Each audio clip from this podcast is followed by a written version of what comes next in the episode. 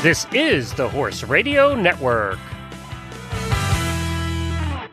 This is episode 143 of Horsemanship Radio, brought to you by Omega Fields, the world's best omega 3 supplements for horses. Horsemanship Radio is a part of the family of the Horse Radio Network. And today we have a two part series on Monty Roberts talking about whips in racing.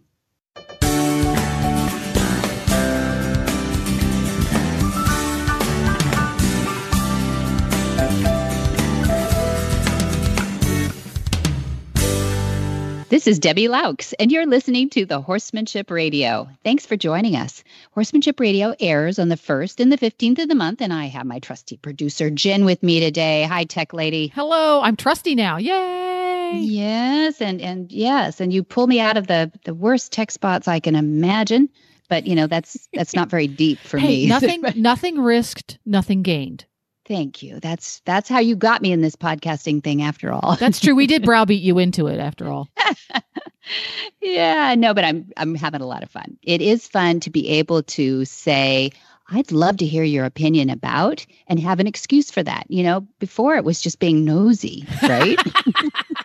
See, now you have a reason. This is important. This uh-huh. is my job to be nosy. This is my job. I'm supposed to ask you these questions. So yeah, so it is a lot of fun. And and this one is it was particularly interesting to me because there were some recent changes uh, suggested by the U.S. Jockey Club uh, to the U.S. racing industry. And I sat down and listened to the two hour conference that they had put on recently, and they're making suggestions. Now we'll see what the rest of the world, or at least in the U.S., with pressure from the outside, is going to do about that.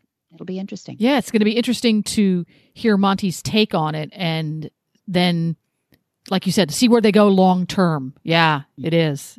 It's mm-hmm. kind of a yeah. kind of an interesting time to be involved with horses and to be watching the industry and and uh, see if they see if they seize this opportunity to make it better for the horses and and better for everybody. Yeah, so we're going to hear one man's opinion today who's been in the thoroughbred racing industry pretty much his whole life. And so there will be others, and we'll follow this story for our listeners because we care about being fair to horses. There we go. And we're going to hear about what Monty has to say right after we hear about this from Omega Fields.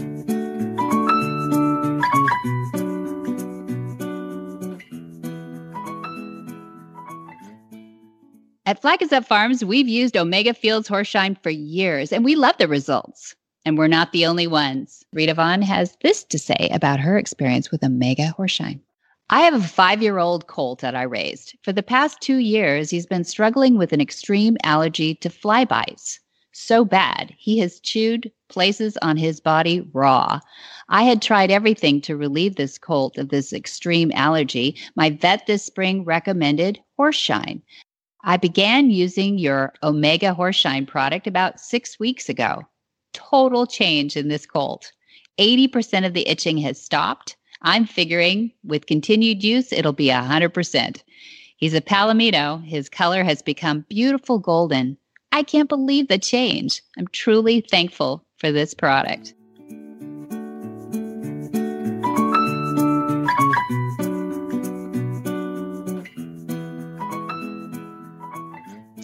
Monty Roberts is the creator of the world renowned and revolutionary equine training technique called Join Up.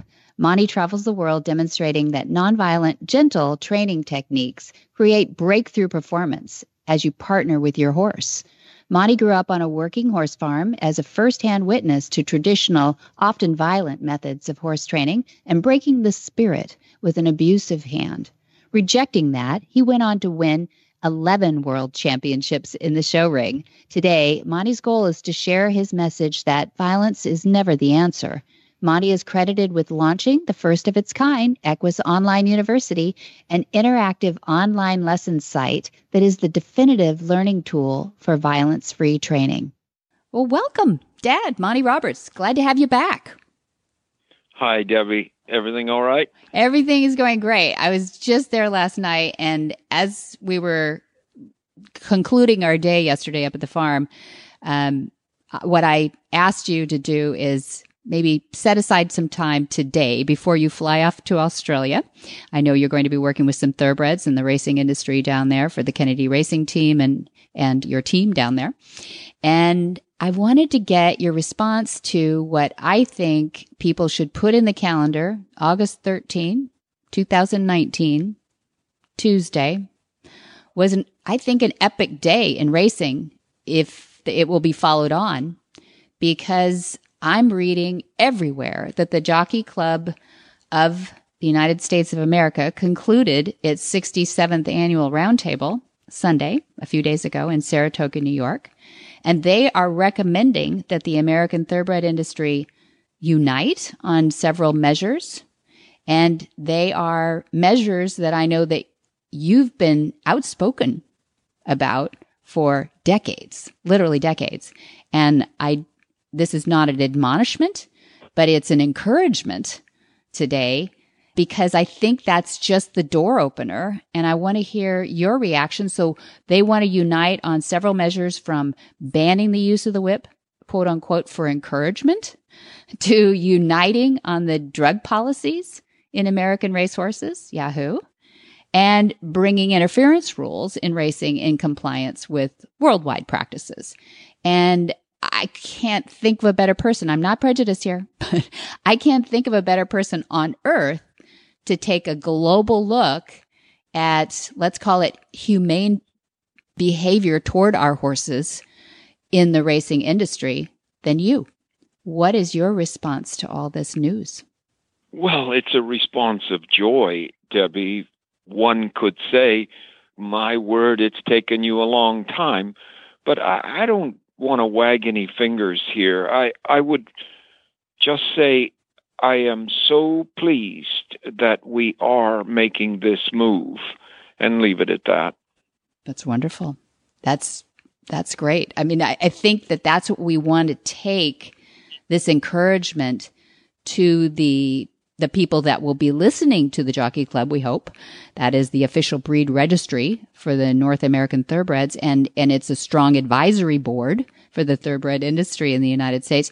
And so now they officially, they, they officially hand this off to the regulatory authorities in the 38 states that, that sponsor thoroughbred racing. What would you say to those regulatory bodies about this news? Well, Debbie, I would say, my word, we are an intelligent species. And the evidence is there for decades and decades in our racing industry that we've made mistakes in some of the things we've allowed and some of the things we've failed to disallow. So I'm very pleased that we're making this move someone recently said, Wow, we need to make this global. Well, let me tell you that mm we're the last ones. It is global. They're way ahead of us in the other countries. And it's certainly time that we take these measures, not only to protect our horses, but to protect our own investment in the horses because it is healthier and better for our horses uh, to get some of these measures out of their lives, like same day medications, race day medications. Ridiculous. Mm-hmm. And what? Why is that? What? What is? It sounds healthy. I mean, you want your horses to be pain free, don't you? We certainly do. We want them to be pain free. However, if it requires that they have some medication in order to be pain free going into the race, they are not fit to put their lives on the line to race. Mm-hmm. And they need rest or recuperation or treatment without the exertion of a race. Same day medication gets us in far more trouble than it ever helps. And furthermore, same day medication is used in so many cases to mask the use hmm. of other substances that are banned.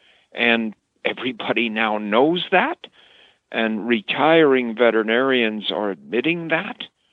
So it's time to make the changes. Okay. And I agree. And one of the three issues that were forefront of this decision from the Jockey Club in its 67th meeting is interference in races. And I think that's going to bridge us over into the whip. So let's start with the interference. What what's been your stance on the rules on interference? Do you have one? Well, the whole thing where I stand is that whips cause interference. Whips cause the horses to change directions or adjust their d- directions. And so they get in the way of other horses. The bumping and the twisting of horses in the race occurs after the whips come out. And that is clearly defined by people such as the announcer at Santa Anita, Trevor Denman, a wonderful man who has a brain you, you can't believe. He can do seven things at the same time, including remembering all the names of the horses in the race and the jockey that's riding them and everything. It's um, a mind boggling situation. Trevor Denman is a genius, and he he was outspoken decades ago about the fact that the whips are causing the accidents in racing. Yeah. And that's because the arms are flailing around. You've got one hand on the reins and one hand on a stick. And is that pretty much what you're saying is when those whips come out is when there's flinching and moving over into lanes and Yeah, well there's two things that happen to a horse's brain when the whips come out. One is that they realize from experience before that it, they're going to get hit and that it's going to cause pain. So they make adjustments without even being hit. Then, when they are struck with the whip, the adjustments become far more extreme and often turn out to be an accident. Mm. And the accident could take the lives of humans as well as the horses. That's always been a curiosity of mine. The jockeys have, it seems, maybe they're just being supportive of the industry, to be as strong a proponent for keeping whips as anybody else. Why would that be? Often stronger, Debbie, for some reason, but there's this thing in our lives called brainwashing. And when we take students into our jockey schools globally, the first thing they learn is how to use the whip. And I'm a behaviorist. That's my study in life.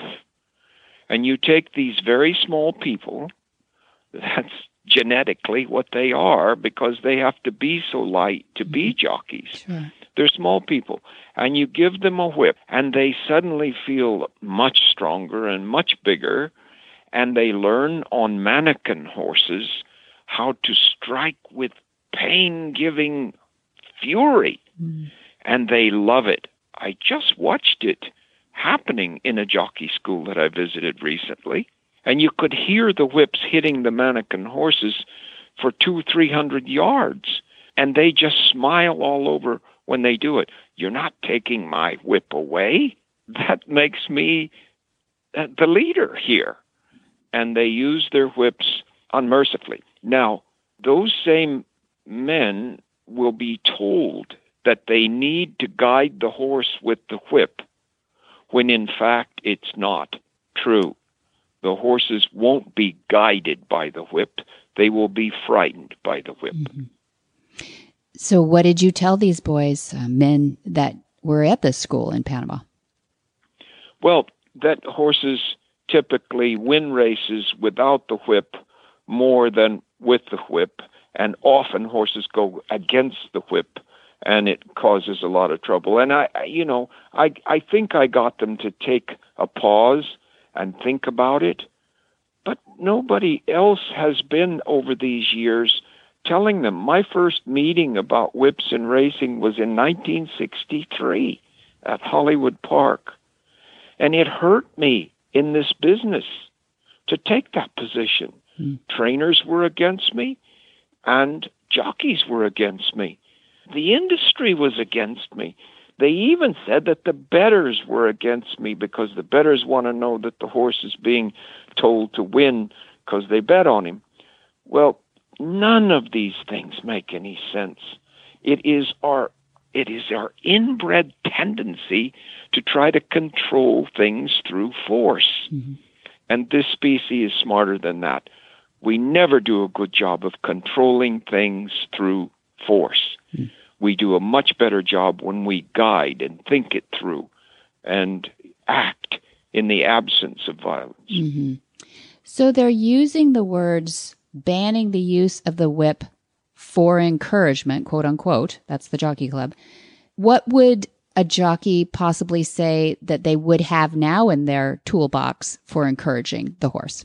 Well, their hands and their legs, their mouth chirping. There's a lot of ways. Horses love to run. Mm. They want to run. They're pulling on the reins to run.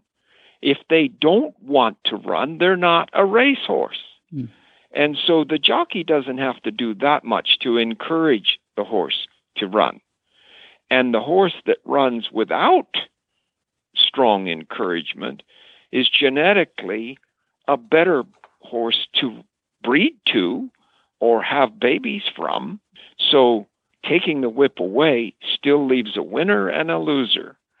And who wants a winner that has to be whipped to get there? But in fact, it doesn't get them there. It's a fallacy. We, we've been wrong all these decades. I started, like I say, in 63 to say, I'm studying the behavior of horses, and this is not the way we should be going. You wrote an article, I know, over 20 years. Uh, the one I read was over 20 years old that pretty much outlines what the Jockey Club has concluded. And you throw a few more factoids in there too that are pretty darn interesting. I think it was interesting to me in reading most of the news release, press releases, and, and articles out yesterday that their major surveying was in the PR department. It was more about surveying potential fans of racing or loss of fans in racing, and that the fans were anti whip, that it just didn't look right. And instead of surveying about the humane treatment of horses. You know, I guess whatever it, whatever vehicle it takes to get here, but um, why wouldn't they be surveying the results of horse racing and whips? I don't know, Debbie. We fall short in so many ways here in the United States because why can't we see that other countries have done this decades ago and they've moved in this direction and it works? why can't they see that it's working in these other countries? Mm-hmm. And there are fewer accidents in Norway than there are in California. So we need to wake up to the fact that we are the last ones to be taking these measures. Mm-hmm. And it's time that we get it done. It's my pure hope that other factions don't stop down this decision. And encouragement, um, yeah, I I don't know.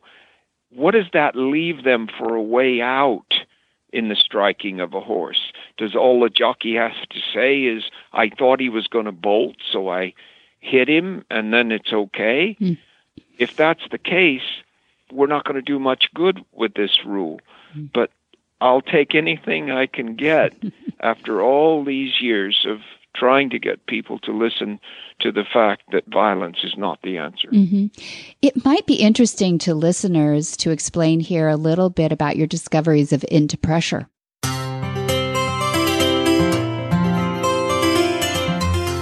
Cavallo horse and rider, Carol and Greg Giles, too, have been longtime supporters of the Horsemanship Radio, and we thought, you know what better way to show how their support goes than through the people who buy their boots. So we have this from Brenna Eldridge on a Facebook post.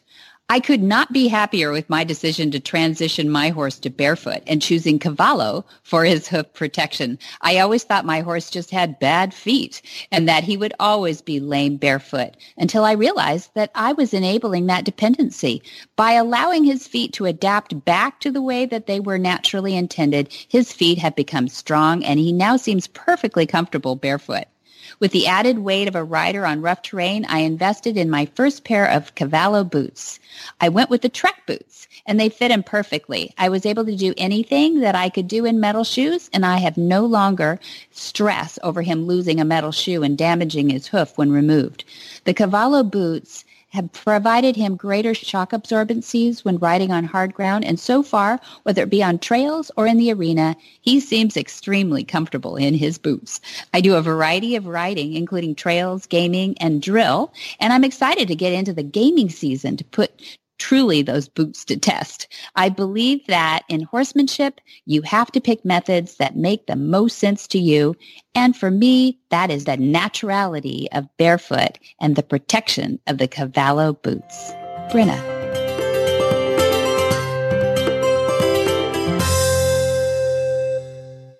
Yeah, you know, in university, where I was operating mostly in the human human area, we learned that flight animals are very different from us humans in that their tendency is to go into pain rather than away from pain.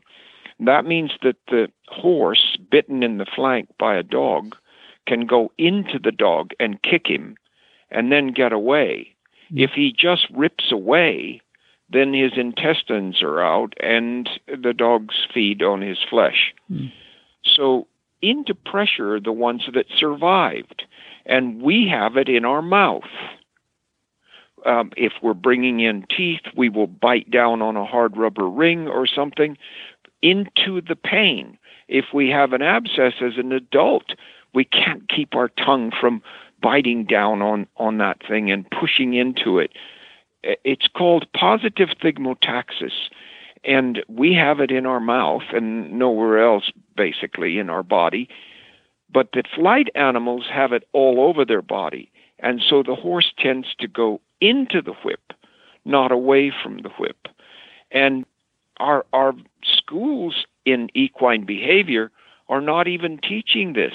And they need to teach it. Positive thigmotaxis it's a behavioral pattern that we should know about uh, any time that we're working with horses. Most people who have started horses and done the first ride on them will realize that when you pull on the left rein, they go right, and when you pull on the right rein, they go left. And we have to teach them mm-hmm. to come off pressure because their tendency is to go into pressure. The same with your legs on the dressage horse. The right leg pushes the horse left, when we teach him to go left. In the early stages, he goes into the leg, putting the pressure on. Right. And it, so it makes perfect sense that into pain or into pressure is counterintuitive or counterproductive to making the horse run faster. What about in betweens? It sounds like the, the Jockey Club is saying ban all whips, ban everything in the hand. And I know over the years you've tried to do some transitional suggestions like a Nerf whip. Is it better we just toss all the sticks out of the hands now and not even deal with? I don't know. Well, Debbie, the thing is, we got to rejoice about any step forward, and if it has to be done incrementally, we can we can tolerate that because we're not doing very well this way. Yeah. And so Norway, for instance, has made this rule where, okay, okay, you guys, you can use your whip. You can whip as much as you want. But what we're going to do is we're going to put a rule in that if either hand leaves the reins, you're disqualified. Wow, what are we going to do now? Hmm. so, about four races later, the whip stayed in the jockey room and they didn't even take them with them. Didn't even need because all they could do is just flick a horse on the shoulder or something. Right. Is know? it safer they keep both hands on the rein? It sure it's safer. You can put one hand on the reins and whip a horse, and how do you direct his his actions to go forward? It's much harder when it's one handed. Mm-hmm. And I would think it throws balance off a bit. I mean, you're you're now not symmetrical up there. No question. When I'm schooling my riders, particularly the young ones, I keep telling them keep the buttons of your shirt in the middle mm-hmm. of the horse. Stay in the middle of the horse. If we think about it, if we're carrying a load down the road and we push it off to one side, wow, it's not easy to carry. If you keep it in the middle, it's like the lady with the pot on her head mm-hmm. in Africa. They can do some fantastic things uh, carrying heavy weights. You have to stay in the middle of the horse. When you start taking the whip down and then sort of twisting sideways and rearing one arm up mm-hmm. to the top of the sky and then coming down crashing on the horse, you're not in the middle of the horse. And you're not keeping him in a position whereby he can carry your weight to his advantage. Mm-hmm. Right. So, what I'd like to do now is get into a similar topic, but maybe take a part two to this and, and start to talk about some things that you've learned about repetitive motions in training, some of the, the Gastrogards and some of these things that we're using to we we think help improve the health of a horse in the thoroughbred industry and in other industries too. But the difference. Yeah, mm-hmm. yeah Debbie, you know, some things we do in life just come to us from some core belief that we have down inside. Something is telling us, we have intuition that, that it's working. And I started over 40 years ago, it's about 55 years ago now. I started altering the speed and the distance of horses in a given session of exercise. Now, let me explain that most trainers at the racetrack will tell a rider, go out there and go once around and then pull up, or go out there and trot a quarter of a mile and then gallop once around and pull up. And what I learned was that if we vary the speeds, and now I'm learning that it's even down to three furlongs or three eighths of a mile, that we need to vary the speeds. And if you don't, it's like bending a wire several times in the same direction.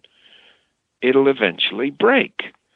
And if we take the horse's legs and just keep going the same speed, we're bending them in the same direction all the time. If we trot a while, if we turn around and go the other way, if we change their leads, if we change their speed and go over surfaces that are undulating, it changes them. And it's the answer as to why there's so much more leg trouble in the racing world than there ever is in the show jumping world or the mm-hmm. cutting horses or the rein cow horses horses that are doing other things that are varying in direction, speed, and activity will create better bone density and not destroy the cells with the same repetitive action over a long period of time. And many of these horses that go to the racetrack just gallop a mile every day for months before they even race. Mm-hmm. So when you think about it, then you're destroying cells in the bones, and now they're proving it with scientific uh, studies that that's true. And there's some really heavy duty people. Dr. Bramlage is number one in the world, and uh, Greg Ferraro, Rick Arthur, and Madison Seamans has just come out with a study that I think is is wonderful uh, about this kind of thing.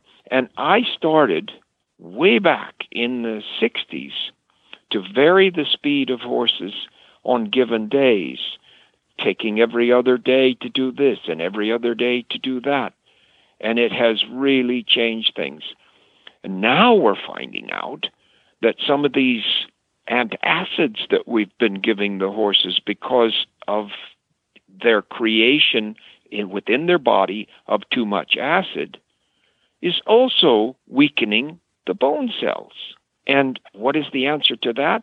Allow them to eat far more naturally, which means, as Dr. Seamans says, uh, hay nets that cause them to eat all day, they have to pull a little bit at a time. That's the more natural way for horses to feed themselves. Where instead you feed twice a day and lump it in there and boom, boom, boom, they eat it. Then they create the acid. And the acid then requires you, or they get colic, mm-hmm. to give them some of these substances, omeprazole, Gastrogard, Tagamet, and all of these things are given because the horse has too much acid. And now they're finding that each of these is destroying bone cells or causing the bone cells to be weaker. And that's why racing is suffering so much in the way of those two things, or why racing is suffering so much in the way of fractures and leg problems. So interesting because we've been told, or I guess the, the community belief is that we're breeding these horses to be too light boned and, and to have other issues. But we may in fact be creating that, that situation, not through breeding, but through drugs. Yeah. And I suppose you could say it all goes together. Mm-hmm. We're probably allowing fast horses with weak bones to breed more, and we may be weakening it through genetics as well. But here's something we can really do something about, mm-hmm. and that is feeding in a more natural way and keeping these newfound drugs out of their body, Gastrogard and things like that, which indeed weaken, now we know, the bone cells. Mm-hmm. It is incredible uh, when we stop to think how little we have done to study these things that we now pour into horses. And there's people that, veterinarians, that say that 85 to 90 percent of the horses in racing are on some form of antacid, Gastrogard and Tagamet and mm-hmm. Omeprazole are the are the main ones but 85 to 90% are on this artificial thing that we've learned how to make. It's it's it's not real. Yeah, I, I heard the interview on Retired Racehorse Radio with uh, Jamie Jennings with Madison Seamans talking about not only the the pervasiveness of the drugs in our horses' systems, but also that the Gastrogard is creating that bone density. It's not a bone density problem because they do feed them, they supplement them, something that creates bone density, but decreases bone strength, which is an interesting effect. So we think we're doing the right thing by giving them a. Um, it's like for you, humans, it's the Bonivas, uh, you know, those things that we usually give postmenopausal women to. Um, yeah. Yeah. So fascinating that science yeah, is finally catching. It, when we X-ray the bones and we find density, that doesn't mean it's strong enough to yeah. stand up, And uh, we're just now finding that out. And we need to support those veterinarians that are doing these mm-hmm. studies and become more real with our partnership we have with horses in this mm-hmm. business called racing. Yeah, and interesting too, some of the best nutritionists, I've had uh, Dr. Juliet Getty on, who is a, a premier nutritionist in, in the equestrian world, doesn't have too many thoroughbred trainer clients, although she rescues thoroughbreds herself and is, is very kind and loving of thoroughbred races, uh, thoroughbred racehorses. But um, she also added that that acid in horses' stomachs that does run 24 7 helps break down the proteins in the, the feed, the uh, forage that we give our horses so that they're actually losing that if they if they use the Gastrogards or the um, antacids or antihistamines because that uh, protein is going through them instead of into them. Absolutely. Mother Nature wasn't wrong to create acid in the horse's stomach. It's needed, or Mother Nature wouldn't have put it there. Mm-hmm. And but it's needed in a 24 hour basis, not just a lump of it here and a lump of it there, because then it wipes out the acid and then you don't have the natural tendencies to to digest the proteins that are very very essential in the horse's body. Mm-hmm. So learning all this recently, pr- pretty much recently because the science is just now coming out about it, it gives me the impression that we keep going back to what did nature put in there first and why aren't we doing it? Which is, you know, the, the giggle part of this is they keep getting it right. Nature keeps getting it right and the horses keep getting it right. We just keep avoiding doing right. But what, what does this make you want to change in your training operation now? Well, that's interesting because, you know, in 1973, your mother and I began to buy yearlings and sell them as two year olds. Mm-hmm. And we did it to try to keep the farm together and and so forth. And we led the world for 18 years till the Queen called. Mm-hmm. We led the world for 18 years in the production of yearlings purchased in one sale and put in another sale as two year olds in training. Now, during the course of that, something told me about this changing the distances and changing the speeds of the horses in training, which was very important. And now I, I'm looking back at the results over these years. And we purchased, they call it pinhooking, we purchased 195 yearlings.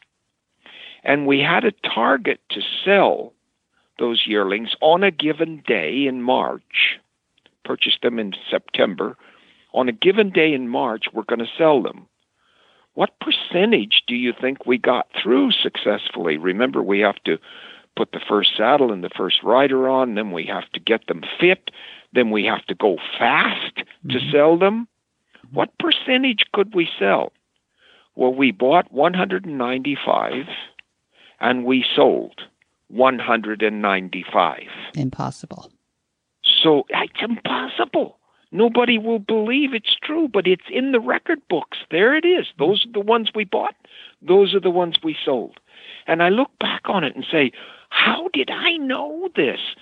Well, the horses were telling me.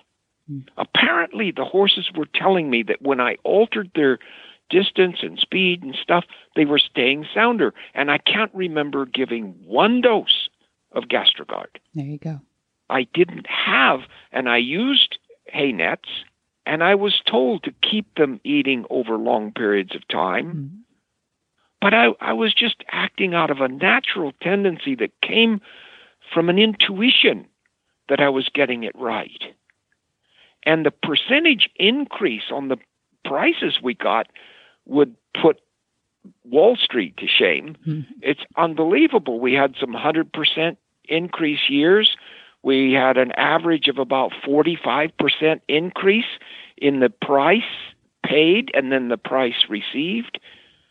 I, I, I look back on it and say, why did I ever stop? Well, one reason was that Hollywood Park tore down the pavilion and they moved to a half mile track at Pomona where everybody was going just an eighth of a mile in 10 seconds, whipping every stride, and I wouldn't do it. Mm. I just wouldn't do it. We didn't put whips on those horses to go a quarter of a mile. I wouldn't want my buyers to see the horses being whipped. They went a quarter of a mile in 22 and change almost every time, and a few in 21 and change because they were sound. Mm-hmm. And um, yeah, these these principles are there for us now mm-hmm. with good scientific evidence that they're true. But that's the that's what I got lucky doing, just taking it from intuition and watching my horses and and seeing to it each day that they got what they seemed to need, and it worked out. Do you think the industry is ready for that? I can only hope that you can't wish for anybody else, but I am helping an operation now in my final years that want to do everything I've learned, and I'm very, very confident that they will stay with me and that we will produce champions. That's wonderful. So that's one trainer at a time. So with this news, what do you do? what do you do with this? Do you go support the jockey club? Do you uh, sit back and watch what happens? What do you do? Well, one of the things that I do is I hear the phone ring, I pick it up, and I hear my daughter say, "This is Debbie," and let's do a a recording that goes out to horse people all over the United States let's do a recording on the principles involved in this and see if we can get people to see a way to treat our partners, the four legged partners, in a better way than we have in the past. It's wonderful. Well, thank you for doing that. Well, it's quite all right. I'm happy to do it. Whisper the language of the herd listen, you don't have to say a word. It's time for Jamie Jennings to fetch an email from Monty Roberts' inbox and share a morsel of Monty's wisdom in a little segment we like to call Ask Monty. Leave this world a better place than mine. The magic in the language of the herd. Dear Monty, my horse has difficulty taking the bit. It was recommended by someone that I use a bitless bridle for her, but I don't know how to use one and no one will help me. They will only help with a bit. My horse has never bitten, reared, bucked, or been difficult in any way. She just gets very scared of the bit. Monty's answer. I sympathize with the problem you are having. Horses often come to me in the same condition you have outlined in your question. I will never understand how professional horsemen can feel that violence and brutality can solve the condition you have described. This behavior is one of the few where I recommend a food substance. I place honey first on a stick and ask the horse to take the stick in its mouth, licking the honey off. I then put honey on a bit with no bridle and repeat the process. Before long, the horse will follow me around and attempt to put the bit on himself. I have had good outcomes from this process. Often horses will become fearful when they hear the sound of metallic bits. In such cases, mylar or happy mouth bits are quite effective. They are made from a plastic type substance that will take the honey quite well. The honey taste will remain on the soft mouthpiece and you can put it on and take it off many times with your horse still experiencing the taste of the honey. Note that it is quite possible to work without a bridle on the bit. It is easiest to work with the bit as a solo object without reins either. Get in the mood to have fun with this. I recommend that you work with your horse in a box stall. If you put the horse's tail in a safe corner, then it is easier to approach the muzzle area. Don't be forceful with the honey coated stick. Start by putting it in the corner of the mouth and onto the tongue. Continue this work until you can pass it through the front teeth and onto the tongue so that the horse tastes the honey. Experience is always valuable in these areas. I would like you to realize that with my decades of work with horses, I can take the most difficult sort and cause them to reach out consciously and take the bit in two or three sessions of 45 minutes to an hour. When you can achieve this level of acceptance from your horse, it's fun. When it is fun, it happens faster and more effectively. Wherever a bitless bridle can be advantageous to the owner, I recommend using the dually halter. It can serve as a normal halter and is invaluable for educating the horse in many areas covered by answers of my book. It comes complete with its own DVD to help you in learning to use it. For more of these insights into good horsemanship, go to www.montyroberts.com and click on the orange banner that says Get Free Horse Tips. Hi, I'm Monty Roberts, and I'm dedicated to training horses without pain. You can learn to do it too on my Equus Online University. Western, English, the beginner, or the advanced rider.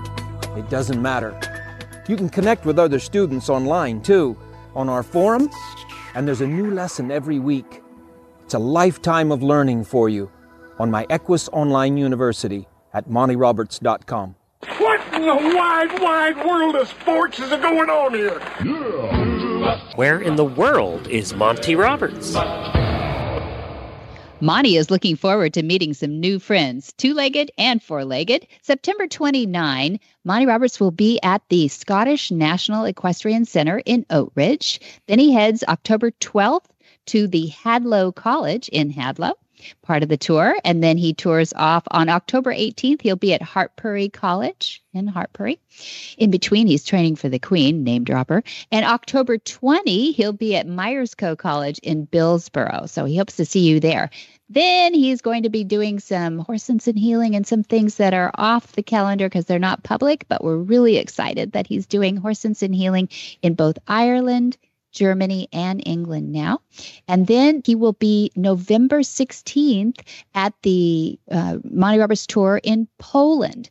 And you can get all that on the site. Then he'll be back home for a horse sense and healing December 13 through 15. And long term planners, heads up, the movement 2020 will be in June. June 21, 22, and 23. And you can go right now for a placeholder website called themovement2020.com. Dun, dun, dun. And if you were not able to commit all of that to memory, I certainly wasn't. You can find I could hardly of, speak it. So you can hardly read it, right? you can find all of that and more at montyroberts.com. That's the website. or you can give the folks at Flag is Up Farms a call 805 688 6288. And for details about today's show, episode 143, you can go to horsemanshipradio.com.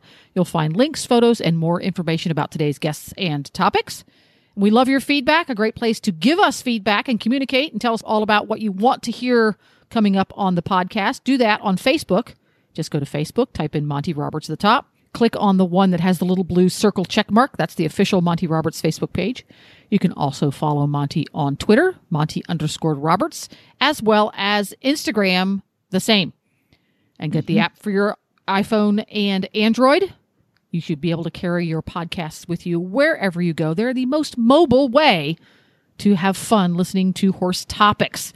And Horse Radio Network has its very own app. It's free and easy to use and ad free.